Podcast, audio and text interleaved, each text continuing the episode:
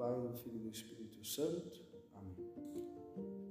Queridos irmãos, do Evangelho de hoje, escutamos que quando Jesus caminhava em direção a Jerusalém, uma pessoa lhe interrompe e pergunta: Senhor, são poucos os que vão se salvar? E é certo que essa é uma das perguntas mais profundas e mais misteriosas que contém as Sagradas Escrituras. Depois da grande pergunta, para que existo? O interrogante sobre a salvação é o mais importante e, ao mesmo tempo, o mais misterioso para nós, porque desconhecemos os planos de Deus. Todavia, a sabedoria divina, ou seja, Cristo, não se detém no superficial, senão que vai ao centro da questão. Não é importante a quantidade dos que se salvam, senão que, que meios empregar para salvar-me, que devo fazer para trilhar os caminhos da salvação, para alcançá-la. Bom, o primeiro que devemos saber é que Cristo não revela se são muitos ou poucos por dois motivos. Não diz que são muitos justamente para corrigir o pensamento errôneo dos fariseus daquela época, que defendiam e ensinavam a salvação universal dos membros do povo eleito. Na Mishnah se lê: todo o povo de Israel tem participação no mundo vindouro, e isso está mal, porque essa sentença descarta o esforço pessoal na obra da salvação, o qual é fundamental.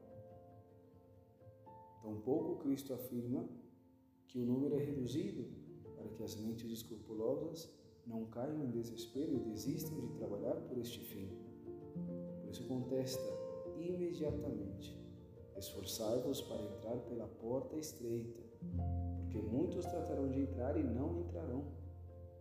O padre Antônio Rodrigo Marim, comentando este evangelho, vai dizer: apesar da resposta enigmática que dá Jesus nesta passagem, a maioria dos teólogos sustentam que se salvará a maioria das pessoas.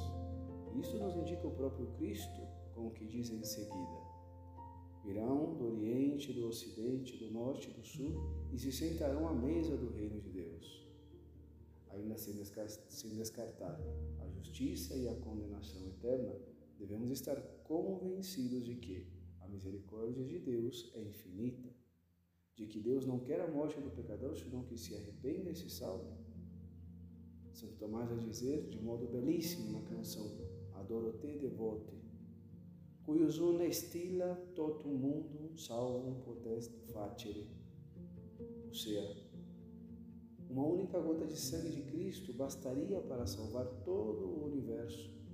Contudo, Cristo derramou por nós todo o seu sangue.